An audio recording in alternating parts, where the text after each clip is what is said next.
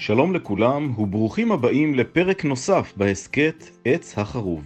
ההרצאה שתשמעו היום עוסקת בכוחות הקומנדו, הכוחות המיוחדים, החי"ר והצנחנים במלחמות הבאות. ההרצאה הזו הועברה לסדנת אלפרדו של דוקטור אורי מילשטיין, בשיתוף עם ספריית לדורות בעיר לוד. את דבריי אני פותח בהתייחסות לתוצאות מלחמת יום הכיפורים 1973 ובהשפעתה על התפתחות בניין הכוח בצה"ל ובעולם. האזנה נעימה. מדינת ישראל בזעזוע עמוק מתוצאות המלחמה, מהפלישה לגולן ומהתפרקותו של קו בר לב בסיני, כמובן מהיקף האבדות ומכל האופן שבו נתפסת מלחמת יום הכיפורים. האמריקאים באותו זמן עדיין נמצאים תחת האפקט של המלחמה הקרה, של מלחמת העולם הראשונה והשנייה, זה נראה לנו כמו היסטוריה רחוקה, אבל זה, תחשבו על זה, אנחנו מדברים על אמצע שנות ה-70, זאת לא היסטוריה כל כך רחוקה, והאיום המרכזי מפני הסובייטים וכל הגוש הסובייטי באירופה, שהוא איום הפלישה אל מערב אירופה, ולכן גם ברית נאט"ו וכן הלאה, ובישראל, במקביל, באותו זמן, ללא תיאום, ההבנה שאנחנו, אם אנחנו רוצים לא לשמוע יותר את המילים נוסח דיין של חורבן בית שלישי, אנחנו חייבים לדאוג שאופציית הפלישה, האיום הטריטוריאלי על מדינת ישראל, יחדל להיות קיים. עכשיו, זו אמירה מאוד מאוד אה, נחרצת ומאוד מאוד מאתגרת. מה זאת אומרת לא תהיה פלישה עוד, או עלינו למנוע את איום הפלישה, או לצמצם עד לאפס את סכנת הפלישה. האמריקאים וברית נאט"ו, אנחנו לא מוכנים שתהיה אופציית פלישה באירופה, והישראלים אומרים אחרי מלחמת יום הכיפורים, חייבים לעצור אופציה של פלישה ושמישהו יחשוב בכלל על לקחת ביס מהטריטוריה הישראלית, כי יש לנו כאמור מדינה אחת, לעם הזה, אנחנו לא כל כך רחוקים מהשואה, לא עוד תיאום טריטוריאלי. עכשיו, קורה פה דבר מאוד מאוד מעניין. בעוד שכל העולם שחווה את מלחמות העולם הראשונה והשנייה, את מלחמת איראן-עיראק, ואת מלחמת יום הכיפורים, כנאמר שתי המלחמות האחרונות שהזכרתי, המלחמות האחרונות שהיו מן הסוג של התנגשות בין מדינתית, בין צבאות ממוכנים, משוריינים, מעידן המכונה ואפילו מעידן מערכות משובצות מחשב, עוד ניגע בזה, מה שמכונה מערכות הגל השני והשלישי. המלחמות האלה הותירו חותם כבד שאומר חייבים לעשות שינויים. ולקראת סוף שנות ה-70, בישראל ובארצות הברית, בעת ובעונה אחת, מתחוללים שני פרויקטים מאוד מאוד מעניינים. אני אגש קודם כל, אני ארחיק עדות ואדבר רגע על האמריקאים. האמריקאים שאומרים לא עוד פלישה, מקימים את תקנון השדה, הפילד מניואל, שנקרא ארלנד באטל. זאת אומרת, המלחמה הרב-ממדית, אם תרצו, האווירית-יבשתית, זה לא המצאה של הימים האלה, זה כבר היה אז, ותקנון השדה הזה מוביל לתפיסה נוספת, שהיא תפיסת העל, והיא נקראת RMA, The Revolution in Military Affairs, או בעברית, המהפכה בעניינים הצבאיים. RMA, תרשמו לפניכם. האמריקאים אומרים חייבים להביא למהפכה בעניינים הצבאיים. השיח הדיאלקטי הזה בתוך הקהילה הביטחונית האמריקאית, כולל הטכנולוגיה, כולל דרפ"א, שזה מין מפא"ת אמריקאי כזה, ועוד כהנה וכהנה גורמי הפיתוח השונים, גם של התורה וגם של הטכנולוגיה, אומרים, ה-RMA יכול להיות נובע מכך שיש לנו הזדמנות טכנולוגית. באותו הזמן, זאת אומרת הזדמנות טכנולוגית, משמע הטכנולוגיה מאפשרת לנו לשנות את אופי המלחמה. מהפכה בעניינים הצבאיים, RMA. באותה עת בישראל קורים תהליכים מאוד מעניינים, שכפי שאמרתי, מדברים בכמה מושגים, אתם בטח תזכרו, אני רואה שיש כאן כמה אנשים, אה, בני דורי לפחות, ואני אומר לכם שמושגים כמו צבא קטן וחכם, שדן שומרון הוא ממוביליו ואהוד ברק נמצא בתוך העניין הזה ואף מתבטא כך, עוד שם ספציפי של פרויקט שגם היום אני לא רשאי לומר את שמו, אני חושב שעדיין לא נכון לומר את שמו, הפרויקט הזה הוא משרת את הרעיון של צבא קטן וחכם, ובסוף שנות ה-70 בישראל מתחולל משבר שנובע מהתפרקות פרויקט הלוי, אתם יודעים שישראל חשבה שלצד בניית טנק מערכה משלה, טנק המרכבה המפואר שלנו, היא צריכה גם לבנות מטוס. ובארצות הברית לא כל כך אהבו את הרעיון הזה, והיה גם לובי פה בישראל, והפרויקט הזה, פרויקט הלוי, פאר היצירה של התעשיות הביטחוניות הישראליות, הפרויקט הזה נגרס. זה הזרים אל התעשייה שפע של מהנדסים, תקציבים ויכולות שיכלו לשרת את הרעיון של צבא קטן וחכם, ואכן, לקראת סוף שנות ה-70 בישראל ובארצות הברית, בעת ובעונה אחת וללא תיאום, מתקיימת כבר יכולת טכנולוגית מאוד מרשימה שמממשת אופציה לצבא קטן וחכם ולמהפכה בעניינים הצבאיים על בסיס תפיסה חדשה וטכנולוגיה חדשה. מה הטכנולוגיה הזאת אומרת בארצות הברית? עד עכשיו דיברתי על ארלנד באטל ודיברתי על Revolution in Military Affairs, RMA. ה-RMA מתורגם בארצות הברית לפיתוח של, אני מצטער שאני מעמיס אתכם בפרטים, אבל אנחנו בשיחה מקצועית הערב, ולכן תרשמו לפניכם ארבע אותיות C, או מה שנקרא C ברביעית, שזה Command, Control, Computing, Communication. משמע פיקוד שליטה, מחשוב ותקשוב, זה ארבע אותיות C, Command, Control, Computing, Communication. האות I, Intelligence, מודיעין, האות S, Surveillance, מעקב, והאות R, Reconnaissance, סיור ופטרול. אמור מעתה, המהפכה בעניינים הצבאיים היא יכולת טכנולוגית פורצת דרך בתחום של C4ISR, ארבעה C, I1 מודיעין ו-SR, מעקב או עיכוב ופטרול סיור. הטכנולוגיות האלה, ה-C4ISR, שבישראל נקראות בשם אחר, ויש פה פריצת דרך טכנולוגית אדירה באותה תקופה שמשרתת את הצבא הקטן והחכם, אה, הטכנולוגיות האלה, מה הן בעצם אומרות? הן אומרות, תראו, אתם חושבים שאתם יכולים לפלוש לנו לטריטוריה, לתת לנו ביס במדינה ולהיכנס ולדהור בבליצקריג, כן, במלחמת הבזק שחשבתם שהיא עדיין רלוונטית מתקופת גודריאן ורומל ו- ועד מלחמת ששת הימים, אז יש לנו הודעה בשבילכם. מהיום, קחו בחשבון שאנחנו, ישראל, או האמריקאים, אנחנו נשמיד אתכם עוד ביציאה מהש"ג של הימ"ח.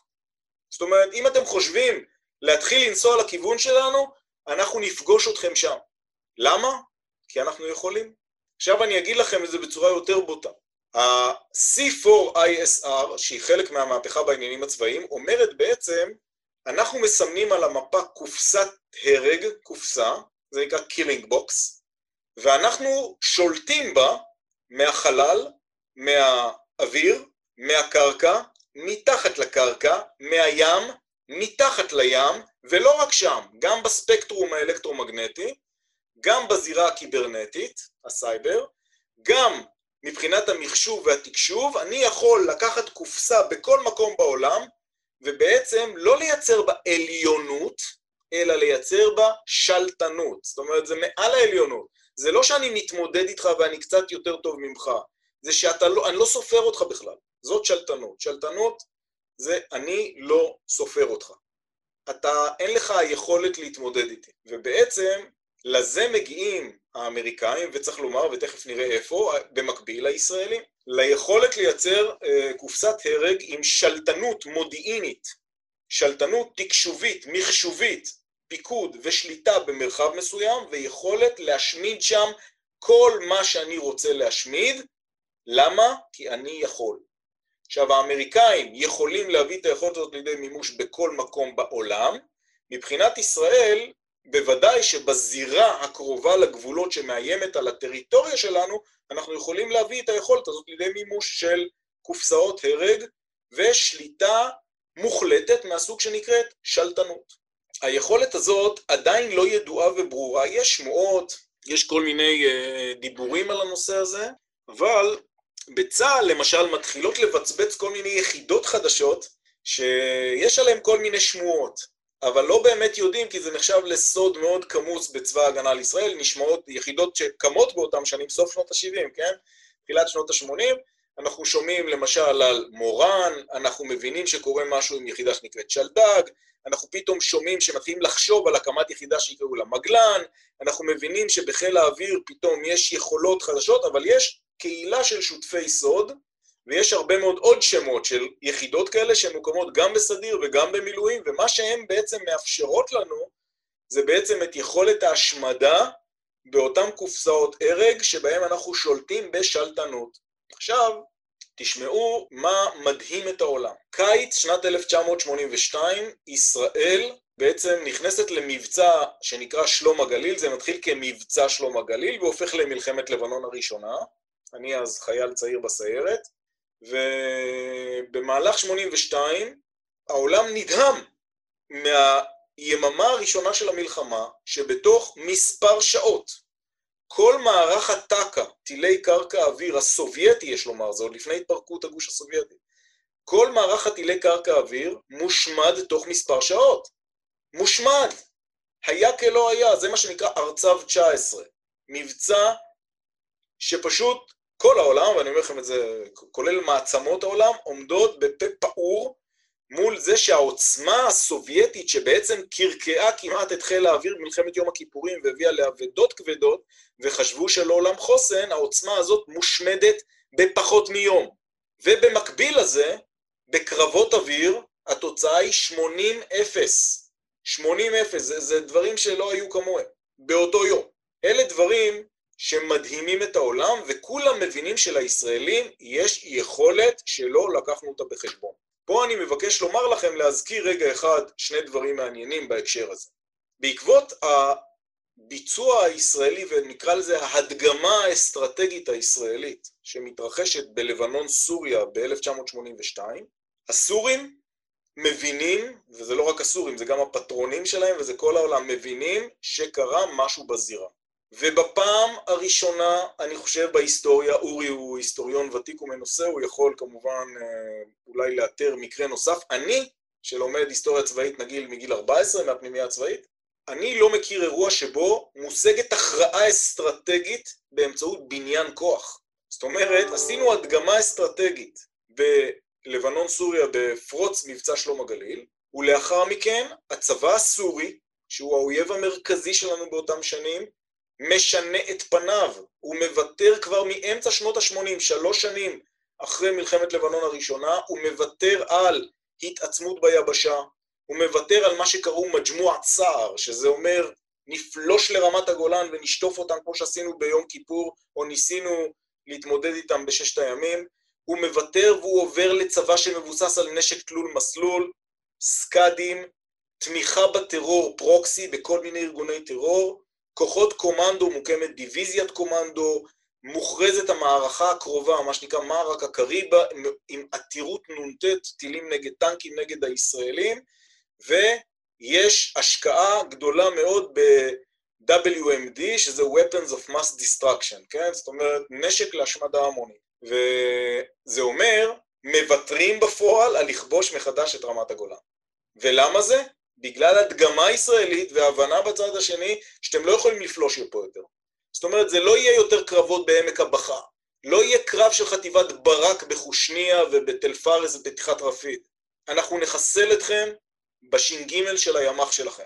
כי הם מבינים את זה מארצב 19 ומההדגמה הישראלית. עכשיו, אם עוד היה ספק לסורים ולשאר אויבינו שמסביב לגבי היכולת הישראלית, באה מלחמת המפרץ הראשונה, שבעקבות פלישת אה, סדאם חוסיין העיראקים לכווית, והאמריקאים מדגימים לראשונה את ה-Revolution in Military Affairs, את המהפכה בעניינים הצבאיים ואת ה-C4ISR, בשורת תקיפות ושימוש באמצעי לחימה שההיסטוריה לא ידעה כמוה, מעבר לזה שהם בונים קואליציה אדירה, וזה נורא חשוב, כי מי שמשתתף בקואליציה עם האמריקאים בכווית זה גם דיוויזיה 9 הסורית, שעולה בלטקיה על אוניות ונוסעת דרך תעלת סואץ לעיראק. היא למשל, המצרים משתתפים, מדינות ערב, וכמובן כל המדינות העולם שמצטרפות לאמריקאים באותו מבצע שנקרא סופה במדבר, מלחמת המפרץ הראשונה, שבה אנחנו היינו קורבנות להתקפות של סקאדים בעיקר, אה, ללב מדינת ישראל. מה שקורה שם זה שהעולם רואה את היכולת האמריקאית לראות, לראות בעיקר מפורסמים טילי הטומהוק, כל תקיפות הסלאם למיניהם, הנשק החכם, המסוקי האפאצ'י שיורים טילים כשהם לא רואים בכלל את המטרות, אלא מסוקים קטנים מסמנים להם את המטרות, כל מה שקוראים תפקיד הלוויינות מהחלל בלחימה, התפקיד של מערכות הקשר, השליטה ברשת הקשר, השליטה בתווך האלקטרומגנטי, ומושג נוסף ל-RMA מתווסף לנו, תרשמו בפתק הקטן שלימינכם או לשמאלכם, shock and awe, הלם ומורא. זה אומר, אנחנו מייצרים אפקטים כאלה שמסנוורים לכם את מערכות המקם, משביתים לכם את מערכות המידע, ואנחנו יוצרים אצלכם תחושה של חוסר אונים. אתם מעורטלים, אנחנו רואים אתכם גם ביום, גם בלילה, גם ברשת ובכלל, ואנחנו uh, מפחידים אתכם, חד משמעית. זה שוק אנו, הלם ומורה, תורה מאוד מפותחת בארצות הברית, שהיא הולכת לצד עוד תורה מוכרת שנקראת EBO, Effect Based Operation, המערכה המבוססת אפקטים. למה חשוב כל התיאור שלי על מה קורה במלחמת המפרץ הראשונה?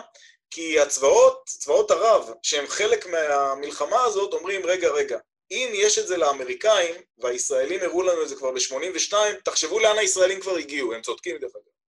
לאן הישראלים כבר הגיעו, וחל פה שינוי דרמטי במובן של החשיבה על פלישה, בכלל פלישה לתוך uh, תחומי מדינת ישראל.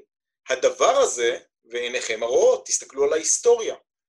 הדבר הזה, היכולת הטכנולוגית הזאת, שהיום רווחת ברוב הצבאות המודרניים בעולם, היכולת של C4ISR ושל המהפכה בעניינים הצבאיים, אומרת בעצם שאין טעם להתנגש עכשיו טנקים בטנקים. אין טעם עכשיו לצאת לניסיון לקחת את הטריטוריה, ופלישות שאנחנו מכירים הם אירועים מאוד מאוד חריגים שאנחנו מכירים בעיקר, כמו בקרים, או במקרה אחד נוסף אולי, באבחזיה ובאוסטיה וכולי, אבל זה אירועים מאוד מאוד נקודתיים, מאוד מאוד קטנים, אבל בטח לא פלישות מסדר הגודל של, אה, שאנחנו מכירים משחר ההיסטוריה, בוודאי אל תוך מלחמות העולם, וכמובן אה, לאורך מה שקרה במזרח התיכון, ממלחמת העצמאות שלנו ועד מלחמת יום הכיפורים, שזה היה ניסיון הפלישה האחרון הערבי לתוך הטריטוריה של מדינת ישראל.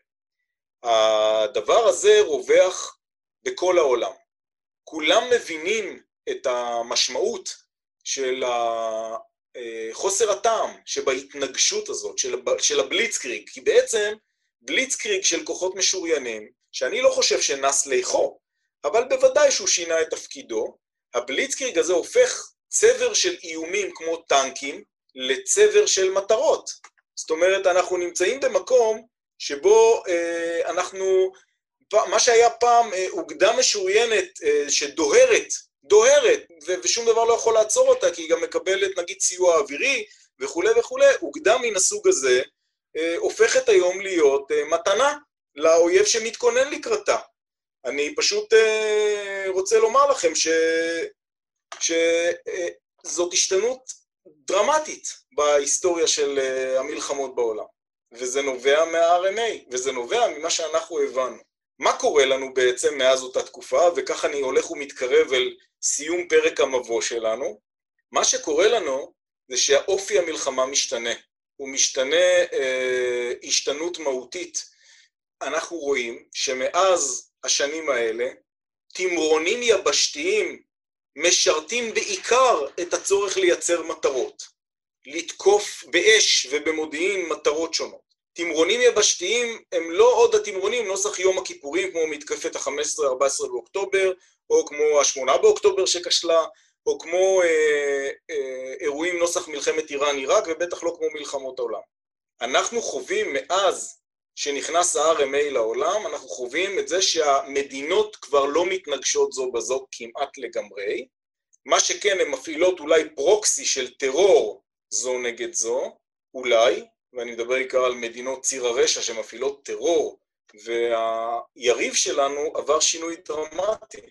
אנחנו לא עוד אה, נערכים רק מול צבאות, אנחנו בעיקר נערכים מול צבאות של טרור, מול צבאות גרילה שהם פרוקסי של מדינה, כמו החיזבאללה, כמו הג'יהאד האיסלאמי, כמו החמאס וכמו החות'ים בתימן, וכמו אה, עוד אה, כהנה וכהנה מקומות כמו המיליציות השיעיות באיראן, ואני יכול לתת עוד דוגמאות אה, ממעגל שני ושלישי שלנו. אה, ואנחנו חווים התמודדות של מדינות העולם החופשי בעיקר מול דתות, מוטיבציות, אידיאולוגיות, רדיקליזם, פונדמנטליזם, טרור בהשראה, שהולך ומתעצם ככל שהטכנולוגיה מתפתחת. עכשיו, מה מאפיין את האויב שלנו בעצם? מה שמאפיין אותו זה שהוא מנצל את כל היתרונות של העולם החופשי, את כל מה שבנה העולם החופשי, אה, אנחנו פשוט רואים אה, שהיריב משתמש בו. הרי אה, אנחנו יודעים שהיום ארגוני הטרור, הגרילה, החתרנות, מעבירים ידע על ייצור פצצות וידע טקטי וידע מודיעיני, מעבירים ברשת. ואנחנו יודעים ש... והרשת היא אחד מהישגי הקדמה של העולם החופשי.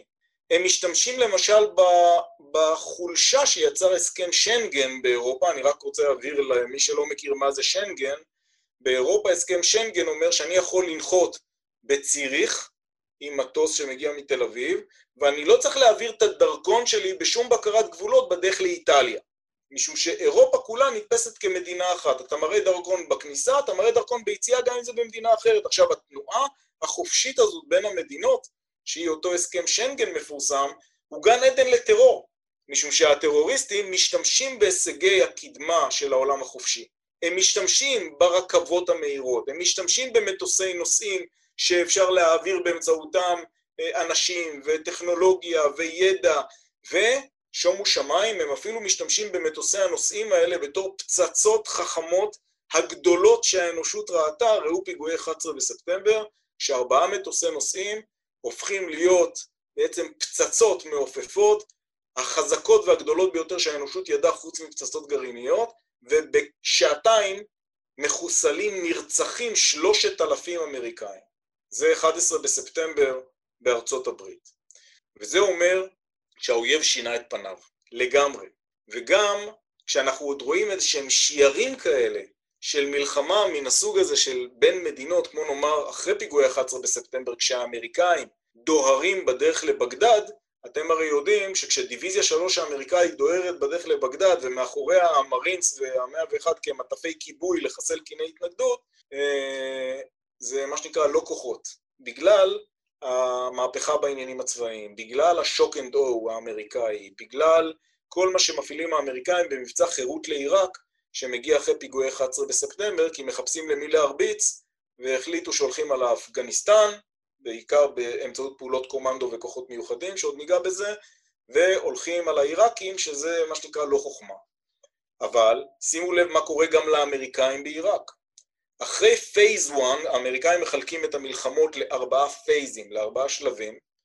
אה, אחרי השלב הראשון של המלחמה, שבו שועטים, דוהרים, מחסלים, תוקפים ומורידים את כל המטרות שיש, ומכריעים ומפילים את הפסלים בבגדד, מגיע אה, השלב שבו הצבא העיראקי מוריד את המדים, הופך לצבא גרילה וטרור, מתחילים להילחם נגד האמריקאים, המוטיבציות האידיאולוגיות, האסלאם, הפונדמנטליזם והתפיסה העיראקית של אוקיי, כצבא לא הלך לנו, אבל נראה לכם מה זה עכשיו במטעני צד, בפיגועים, בטרור, בגרילה, שיטות של חיזבאללה בעיקר, וכמובן שהחיזבאללה נמצאים עמוק עמוק גם במקומות האלה, עד היום דרך אגב, החיזבאללה לא רק מדריך בלבנון ובסוריה, הוא גם נמצא בעיראק, והוא גם מדריך את החות'ים בתימן, והם גם ניסו לפעול בסיני, אבל המצרים בלמו את זה עוד בתקופת מובארק, ולכן דאעש היה זה שדווקא השתלט על סיני. אז אם כך, אנחנו שואלים את עצמנו, לאן הביא אותנו היריב החדש הזה? שזה בעיקר תאים וארגונים וארגוני טרור וצבאות של טרור וצבאות פרוקסי שמשרתים מדינות אחרות ופיגועים של זאבים בודדים שעושים טרור לואו-טק. אתה לא חייב יותר להפעיל אה, נשק מתוחכם עכשיו, הנשק הכי מתוחכם הוא הרי מחבל מתאבד. זה הפצצה הכי חכמה שיש, שם חגורת נפץ, יודע בדיוק לאן הוא הולך, מונחה, מדויק, מתוחכם ביותר. טרור הלואו-טק הוא גם פשוט לקחת סכין מהמטבח וללכת ולדקור כמה שיותר אנשים במסגרת פיגועי הזאב הבודד, כי אתה לא יכול לגלות מוטיבציה של אדם אחד שקיבל השראה מהפייסבוק או קיבל הדרכה ברשת. טרור הלואו-טק אומר, אני אעלה על משאית ואסע על המדרחוב בריביירה הצרפתית ויהרוג 83 אנשים באחד הפיגועים הגדולים שהיו שם, ויעשה את אותו דבר בברלין, ויעשה את אותו דבר גם בלונדון, ויעשה את אותו דבר גם בירושלים בארמון הנציב מול צוערי בה"ד 1, כי אני לא צריך פה טכנולוגיה מתוחכמת, ואם קשה להשיג נשק אז הנה יש לי משאית, ואם אין משאית אז יש לי טרקטור, ועם טרקטור אני אהפוך כמה מכוניות, אשיג איזושהי תוצאה, זה אומר שהטרור הוא לא רק טרור סופר מתוחכם, שמשתמש בטכנולוגיה סופר מתקדמת, בין אם זה להיות האקרים ברשת ובין אם זה להפעיל טילים נגד טנקים מסוג קורנט, שזה טיל מאוד מתקדם, ותראו שחמאס מפעיל אותו והג'יהאד האיסלאמי מפעילים אותו והחיזבאללה מפעיל אותו, אלא גם אנחנו לא רק נעשה הייטק, נעשה גם לואו-טק, ומול לואו-טק הרבה יותר קשה להתמודד, כי כל אחד יכול להשיג את האמל"ח הזה, את האמצעים האלה, ולתקוף באמצעותם. עוד דבר שמאפיין את האויב החדש הזה זה שהוא אויב נעלם. תזכרו את העניין הזה, כי הדבר הזה מטריד מאוד גם את צה"ל כל הזמן ומעסיק אותו כבר הרבה שנים. האויב הנעלם. לא רק שהוא נעלם, הוא גם פועל בחסות האוכלוסייה ומשתמש בה כמגן אנושי. זה אומר, הוא מכניס לתוך התמונה לא מעורבים, ומחייב אותנו לקחת בחשבון את מה שנקרא נאזה, נזק אגבי. זאת אומרת שכשאנחנו תוקפים משהו שלא נחסל אנשים שהם חפים מפשע ולא מעורבים בסיפור. והשיקולים של נאזה, של נזק אגבי, הם שיקולים שמעסיקים אותנו כל הזמן. האויב של היום פועל בחסות האוכלוסייה, הוא פועל מתוכה. אין לו גבולות, אין לו חוקים, הוא יכול להיות מתחת למרפאה, מה אכפת לו עכשיו החוקים באמנת ג'נבה וכל מיני עניינים של מוסר לחימה? אין לו מוסר לחימה. מרפאה, מפקדת חטיבה שלוש שפעלה מולי, אחת החטיבות של חיזבאללה שפעלה מול האוגדה שלי במלחמת לבנון השנייה, פעלה מתוך בית חולים בפינצ'בל שהיה עמוס פצועים לעייפה. ואז נשאלת השאלה, מה עושים? מפציצים את כל בית החולים עם מאות ואלפי הפצועים שיש בתוכו, אזרחים וכולי וכולי, כי יש שם את החפ"ק של חיזבאללה של חטיבה שלוש. מה אתה עכשיו יכול לעשות מול אה, אנשים שמתבצרים מתחת לבתי הספר, מתחת למרפאות, שימו לב, של אונר"א, של ארגון האומות המאוחדות. זאת אומרת, אין להם גבולות, תרצו בשפת העם, אין להם אלוהים. והם יכולים לעשות מה שהם רוצים, כי הם פשוט יכולים. ואם הם ישימו, אה, ישימו את ידם על נשק יותר מסוכן ויותר מתקדם, מה שנקרא נשק שובר שוויון, הם פשוט ישתמשו בו. וראינו את ההידרדרות בשימוש בנשק שובר שוויון, והיא כניסה לתחומים חדשים גם בעולם הטרור. תראו היום יש בארגונים כמו חיזבאללה וכמו חמאס אה, מל"טים זעירים לתקיפה או לאיסוף מודיעין. יש אה, יכולות מאוד מאוד מתקדמות בתחום אה, הטילאות ובתחום התלול מסלול, ועוד ועוד ועוד האיומים הולכים וגדלים. לאויב הזה אין מגבלה מוסרית. זאת סוגיה שנייה לצד זה שהם מסתתרים בחסות האוכלוסייה.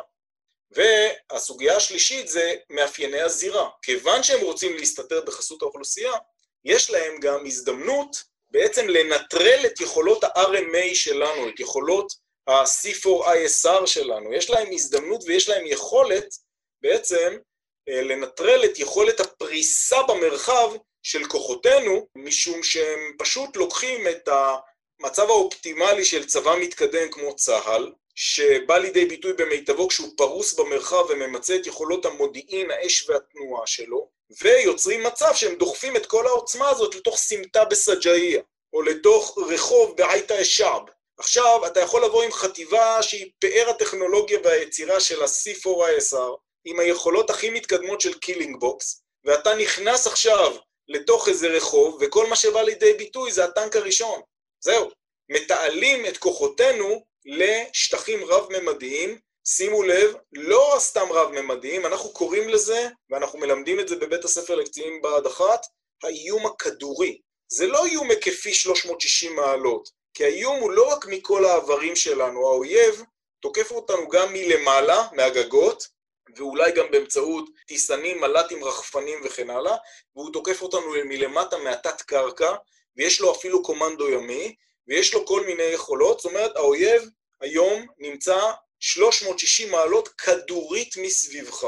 והוא עושה את זה בחסות האוכלוסייה, והוא עושה את זה בלי מגבלות מוסריות אצלו, תוך הטלת מלוא המגבלות המוסריות עליך, כי אנחנו צבא הגנה לישראל, חלק ממשפחת העמים, רוח צה"ל, מדינה יהודית, מדינה דמוקרטית, מחויבים לאמנות בינלאומיות שונות וכן הלאה.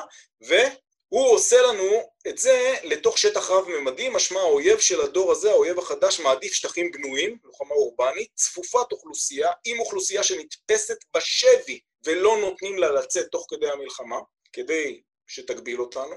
הוא עושה את זה בשטחים הרריים, ראו תורה בורה באפגניסטן, ראו ערי הלבנון, ראו אה, הרבה מאוד מקומות שבהם הוא לוקח אותך לשטח הררי, למערות, למנהרות, הוא עושה את זה באמצעות תת-קרקע, כדי להגיח מהמימד התת-קרקעי ומהמימד הנעלם, והוא עושה את זה ביערות ובסבך, וזאת אומרת, הוא לוקח אותך למקומות שבהם אתה לא יכול להביא לידי ביטוי את מלוא הפוטנציאל הצבאי שלך. וזה מה שמאוד מאפיין את איומי ואתגרי המלחמה הבאה, משום שכל סביבתנו היא עתירת אוכלוסייה ורובה לא מעורבת, כל סביבתנו מלאה בתופעת האורבניזציה, משמע ערים וכפרים מכל עבר, ואנשים מתאגדים ומתארגנים ביישובים צפופים וצפופי אוכלוסייה והאויב פועל בתוכם ומתוכם. האויב פועל בכל המרחבים שסביבנו, בתת קרקע ומעל הקרקע, ויש לו גם יכולות אוויריות ויכולות תלולות מסלול, ולחלק ממנו גם יכולות ימיות. יש לכל האויבים שלנו כבר יכולות ברשת, זאת אומרת אנחנו רואים לוחמת מידע, אנחנו רואים אה, איסוף מודיעין, אנחנו רואים אה, יכולות לפעמים שהן יכולות מדינתיות אצל ארגוני טרור. עכשיו, למה זה מפתיע אותנו? הרי איראן מחזיקה את כל הצבאות טרור שסביבנו, ומעניקה לחמאס ולג'יהאד האיסלאמי ולחיזבאללה אה, יכולות מדינתיות. ואנחנו רואים שהמלחמה לא מתרחשת רק במלחמה, אלא היא מתרחשת גם בין המלחמות, מה שנקרא מב"ם, מערכה בין המלחמות, ויש כל הזמן בעצם מלחמה רצופה מלפני הקמת המדינה בעצם, ועד עצם היום הזה, המלחמה מעולם לא נעצרה, היא רק קופצת בפולסים אחת לעשר שנים למצב של התפוצצות, מהלומה, אה, מה שאנחנו מכנים מלחמה, כשבפועל בעצם אה, המלחמה הייתה שם גם קודם והיא נמשכה גם אחר כך,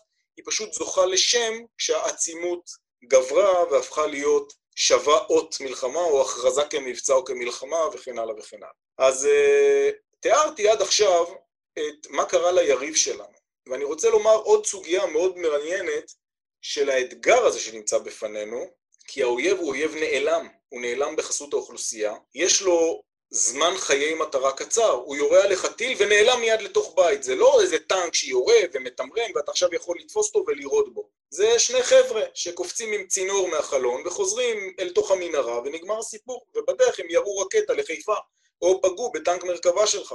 וזה אויב נעלם, ולחשוף אותו זה אתגר לא רגיל. ותחשבו משהו על הטרור למשל, שהוא חלק מהצבא האיסלאמי הקיצוני של דאעש, של ארגון המדינה האסלאמית, שפועל באירופה גם היום בהיקפים נרחבים, כשהם מתחילים לנוע כזאבים בודדים שמרושתים ברשת באמצעות הדארקנט, רשת האינטרנט האפלה, אנחנו עוד נדבר עליה בחלק השני של ההרצאה, כשהם פועלים באמצעות, באמצעים האלה, בעצם המודיעין שלנו השתנה ממצב שבו אנחנו מחפשים עכשיו איפה המפקדה של האויב, איפה גדוד הטנקים השני ואיפה הדרג השני הדיוויזיוני שלו, אנחנו פתאום מחפשים בן אדם אחד עם תרמיל אחד, בעצם אנחנו מחפשים מודיעינית מחט בערימת שחת.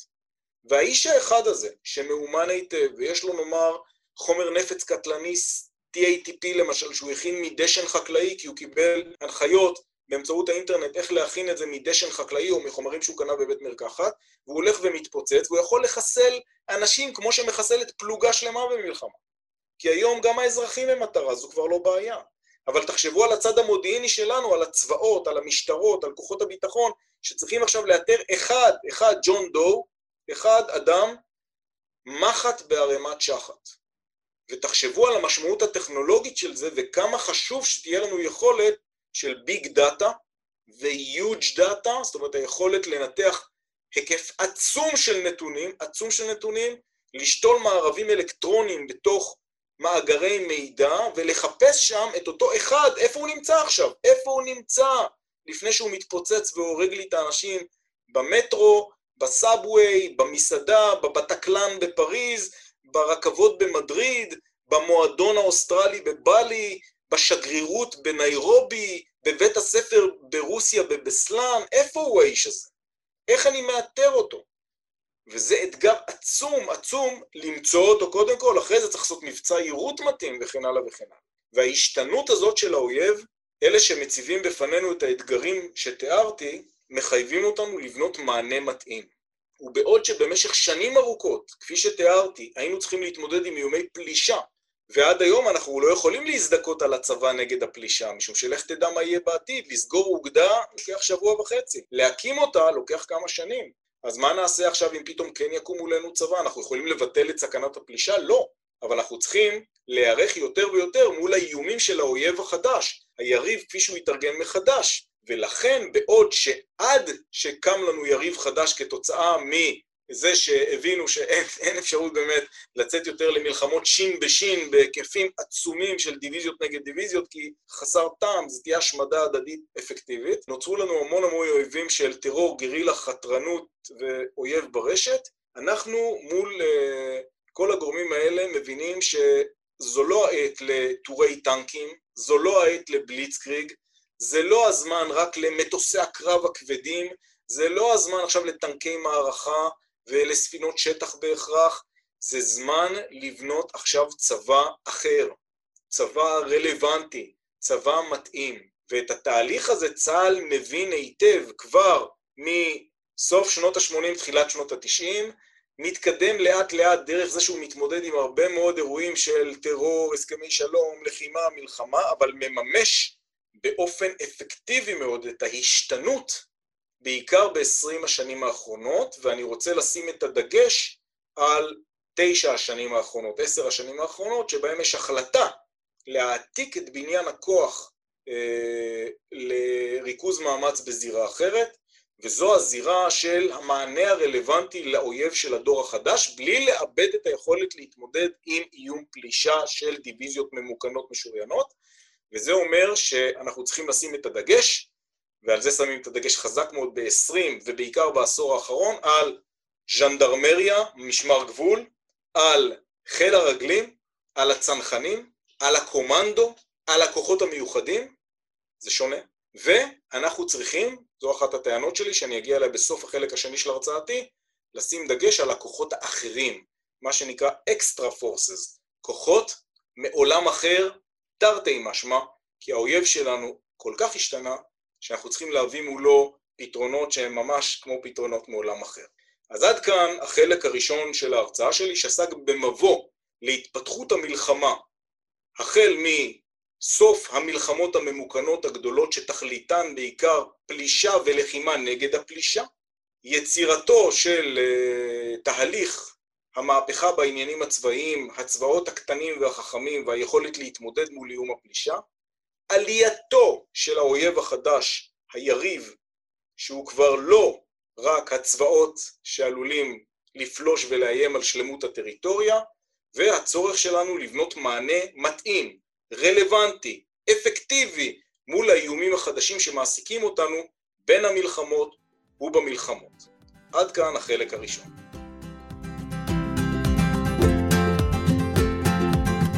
זהו, הסתיים עוד פרק בהסכת עץ החרוב. תודה רבה שהייתם עמנו. מוזמנות, מוזמנים לעקוב אחריי. גל הירש בפייסבוק, בטוויטר, באינסטגרם, ביוטיוב, וכמובן גם בפודקאסט, בהסכת הזה, עץ החרוב. ניפגש בפרקים הבאים. להתראות.